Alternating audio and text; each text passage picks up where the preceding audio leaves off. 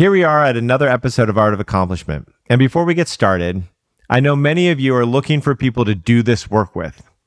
And we've created a way for you to find those people. We have several complimentary workshops that give you the opportunity to taste our brand of experiential teachings and meet people who are interested in the same thing. To reserve your spot, visit view.life slash explore or click the link in the show notes.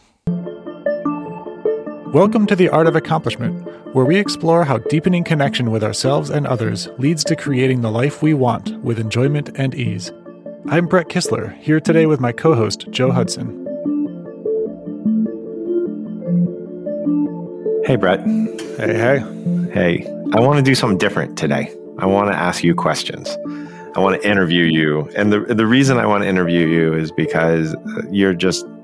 your understanding of safety and fear, I think, is so unique, given both like being a C E O of a company and um, and doing air sports, losing friends, um, a lot of friends in air sports, that I wanted to kind of go into your story of how you've processed safety and fear. And I, I just think there's a lot to learn there for everybody. And also, I think it would just be nice for everybody to know like a little bit more about you and your story. So I was hoping that we could, I could just interview you on safety and fear. Yeah, let's do it. We were just uh, we were just recording the second limiting beliefs episode just before this, and yeah. One of the things that we were talking about was this was this thing around safety, where we're afraid to try on different beliefs or see through our beliefs and explore different ways of being because we haven't proven that it's safe. And yeah. This is something that's been really, really big in my life for a very long time, and specifically in the world of base jumping and paragliding and just air sports, where the attachment to safety really shows up. Hmm. Yeah, so I'd, I'd love to get into that a little bit more. Yeah, so I just had a curiosity. So what does safety mean to you? Like what? Like that can mean a lot of things to a lot of people, and I'm wondering what it means to you. First of all, safety is an illusion. Nothing, nothing is safe. Yeah. It's more of a, it's, we will call something safe if we feel comfortable, if we feel like we can be in flow, if we feel like we are capable of navigating the environment, navigating the jump we're about to do, navigating building a company, navigating our relationship. If we feel like we are going to survive it, or what we care about is going to survive. Well, when did you come to that conclusion? Like, how did how did you get there? How did you get? That's a pretty sophisticated thought process, right? Which is like, safety just means that I'm convinced I'm comfortable, right? Basically, and and how did you get there? Because I'm sure that that wasn't the way you were born. So how did yeah. that happen? Well, let's let's kind of go back to when when I started base jumping. When I started jumping. You know, reading reading all the limited li- literature that there was at the time and talking to people, they were like, okay, this is a very dangerous sport. There's nothing you can do to make it safe. You can make it less dangerous, but ultimately there's a very real risk that you'll die. There's a very real risk that you'll have major injuries that you'll spend years recovering from and maybe never fully. And that happens all the time to people. And it's going to happen to some of your friends if you're in the sport for long enough. Um, and it might be you. And you're the friend that people are talking about. Hmm. So kind of getting into that is like, okay, well, I, I still feel really drawn into this sport. And so I, I spent a lot of time sort of meditating on that. And hmm. I'd, I'd find myself just kind of s- sitting and imagining what it would be like if I broke my legs and, you know, injured my spine, and kind of did the seeing through seeing through that negative outcome, seeing through that consequence, and being like, well, if, if that happened, what would, what would be left? Would I be, would I be somebody who's in a wheelchair and then dedicating my life to studying neuroscience and solving spinal cord injuries? Or would I be somebody who just gives up? And it's like, well, I, I feel like I'd want to be the person who'd continue doing something, continue. Mm-hmm. I, I feel like I could continue to find meaning. Seeing through those things was enough for me to feel safe going into the activity, which was to say that I felt comfortable that even if something happened to me, like I would be okay with that outcome because the exploration was worth it.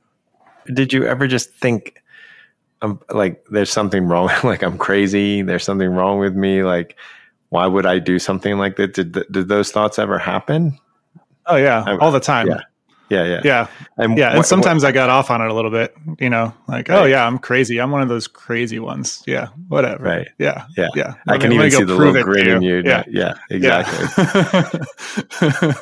You think I'm crazy? Watch this. Hold my beer. Yeah. Uh, and so, so that's interesting. So the, what, because what you're saying is what, to some degree, what you're saying here is that like, you got comfortable with it and therefore it felt safe, but the comfort in it is, um, is very, it's, it's on some level it's very, uh, individualistic, right? The, the, what you could find comfortable and somebody else finds comfortable could be very different things, but yeah. Also comfort is based to some degree on what's happened in your past. And the way that you gained comfort here was looking towards your future, which is interesting, and just an interesting thing to to note. Yeah, yeah, it's yeah. looking at looking at the possible futures and saying, "Hey, is this is this something that I could be comfortable with?" Um, yeah. And and like we talked about in limiting beliefs, it wasn't so that I would go ahead and get myself injured and be in a wheelchair. It was that so I could explore life feeling unconstricted and unconstrained. Yeah. Yeah. And one thing that I learned about safety is that it can become safety can become an idea that we use to stop seeing reality so that we feel comfortable. And mm. that can be helpful for us. You know, like the first time you're making a base jump, there's certain things that you need to pay attention to. And there's also th- certain things that just might be overwhelming if you're considering them.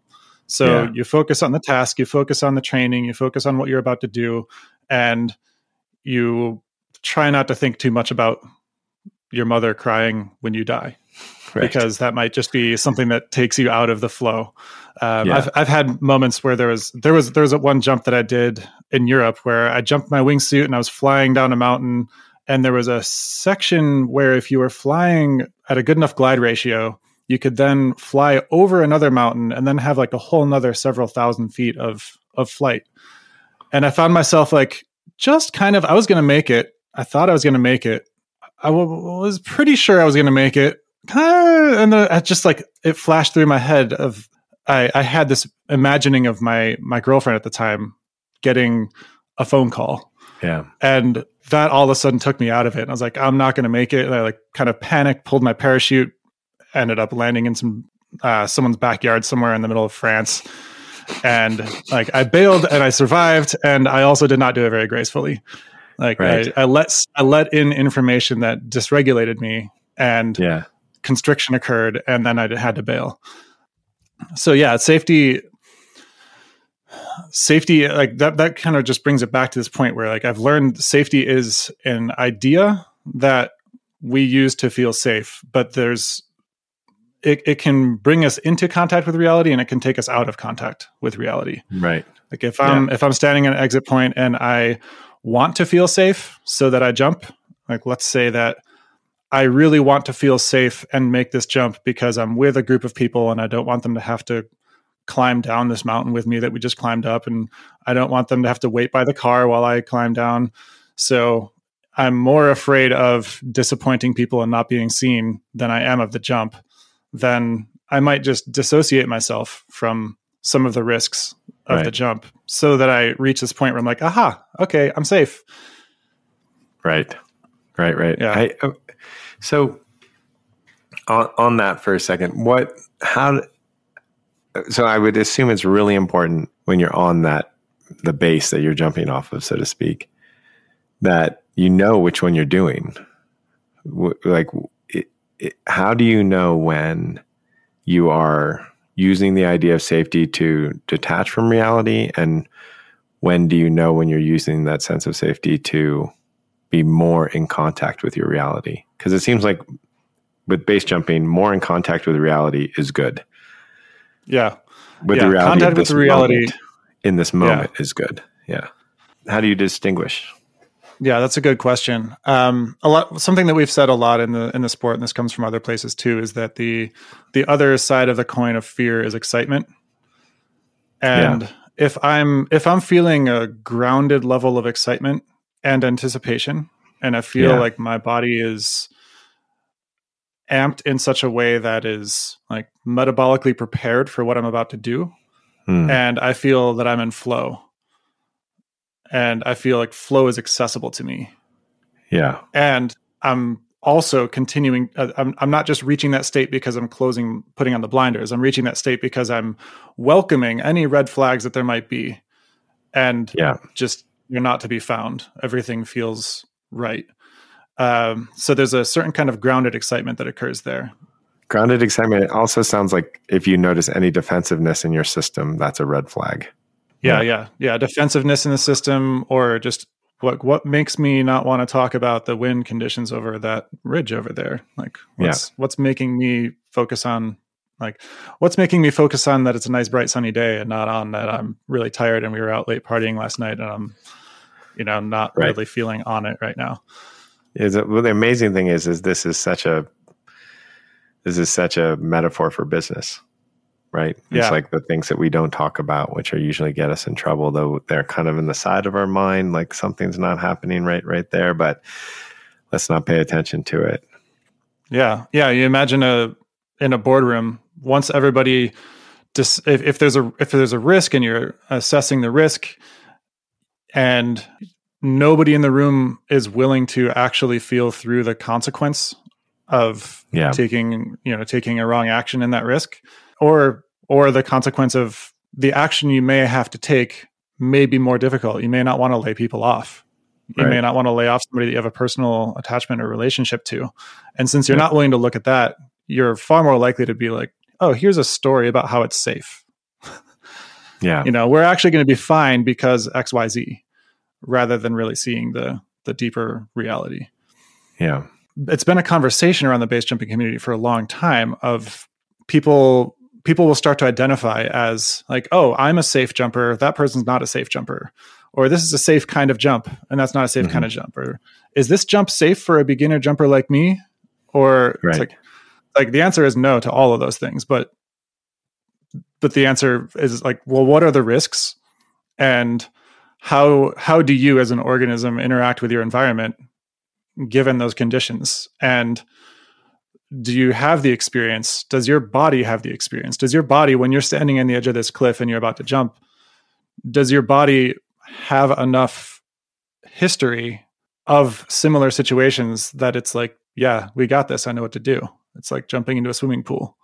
And if not, then that shows up in, in the somatic experience. And you'd asked like what it feels like. And I spoke about grounded excitement. Yeah. Another one is ungrounded excitement. You know, if, if you're really excited, but there's like that excitement is sort of covering up a little bit of anxiety and you're not letting that anxiety move through and integrate into your excitement, then you're going to find yourself a little bit bouncy. And then there's another, another way that can look is just straight anxiety. Yeah. And another way that can look is anxiety funneling through to anger. You know, sometimes people get angry at an exit point if they're, if they're scared, or they'll, they'll, they'll like triple gear check someone else and like be super sure that, you know, the the least experienced jumper on the the load is safe. Yeah, there's all there's all kinds of ways that it comes out, but if if you're they're all a form of not being grounded in yourself. Fascinating. And how much is this applied to your business? Like you're in a room with your with the people running your business with you. How much does that feel like sitting at a entry point? How how how much are you monitoring your body the same way? How much are you? Interestingly, my business is fully remote. So sitting in a room is a is an experience that I rarely get with my team. So a lot a lot of my time with my business is actually spent sitting with myself and deciding what to do next, which might be calling a meeting, it might be uh, it might be doing some strategy, it might be just getting some work done. And if I'm with a if I'm with a team and we're talking, yeah, it, it's the same thing. Um, I've found that for myself, one way that I will leave the present moment, leave my leave myself, will be to find something to get excited about. Like, oh yeah, the numbers are scary, the economy just tanked, yeah. everything's a mess, and look at all this opportunity out there. And looking right. at the opportunity is a wonderful thing to do, and clinging to the opportunity, grasping for yeah. it. There's a there's a difference. There's a different feeling in right. that. Yeah, not grounded. And not grounded excitement is what it, it's here. It sounds like, yeah. yeah, yeah. And so that gives you the same signal. Okay, that that that informs whether I'm going to jump or not jump. Or yeah, yeah, and it really relates back to something that we've we've talked about before, which is it's it's about the inner security. The more dependent you are on external security, yeah, then the more internally insecure you're going to feel. Let's say I'm standing on a cliff and I'm about to jump, and there's, you know, something that needs to happen performance-wise, something that I need to execute. And I imagine jumping, and I'm, I'm visualizing this.